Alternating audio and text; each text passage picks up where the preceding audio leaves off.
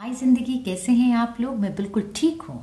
फिर हाजिर हूँ एक कप गर्मा गर्म चाय की प्याली के साथ। यदि आप ये सोचते रहे कि लोग क्या कहेंगे तो आप अपने जीवन की पहली परीक्षा हार गए। सत्य है ना। फिर से बोल रही हूँ, सत्य जरा सा कठिन होता है समझना, थोड़ा कड़वा भी होता है। यदि आप ये सोचते रहे कि लोग क्या कहेंगे तो आप अपने जीवन की पहली परीक्षा हार गए। इसीलिए कहती हूँ, अपना ख्याल रखिए, अपनों का ख्याल रखिए, हमेशा खुश रहिए और खुशियाँ बिखेरिए। Bye till the next time.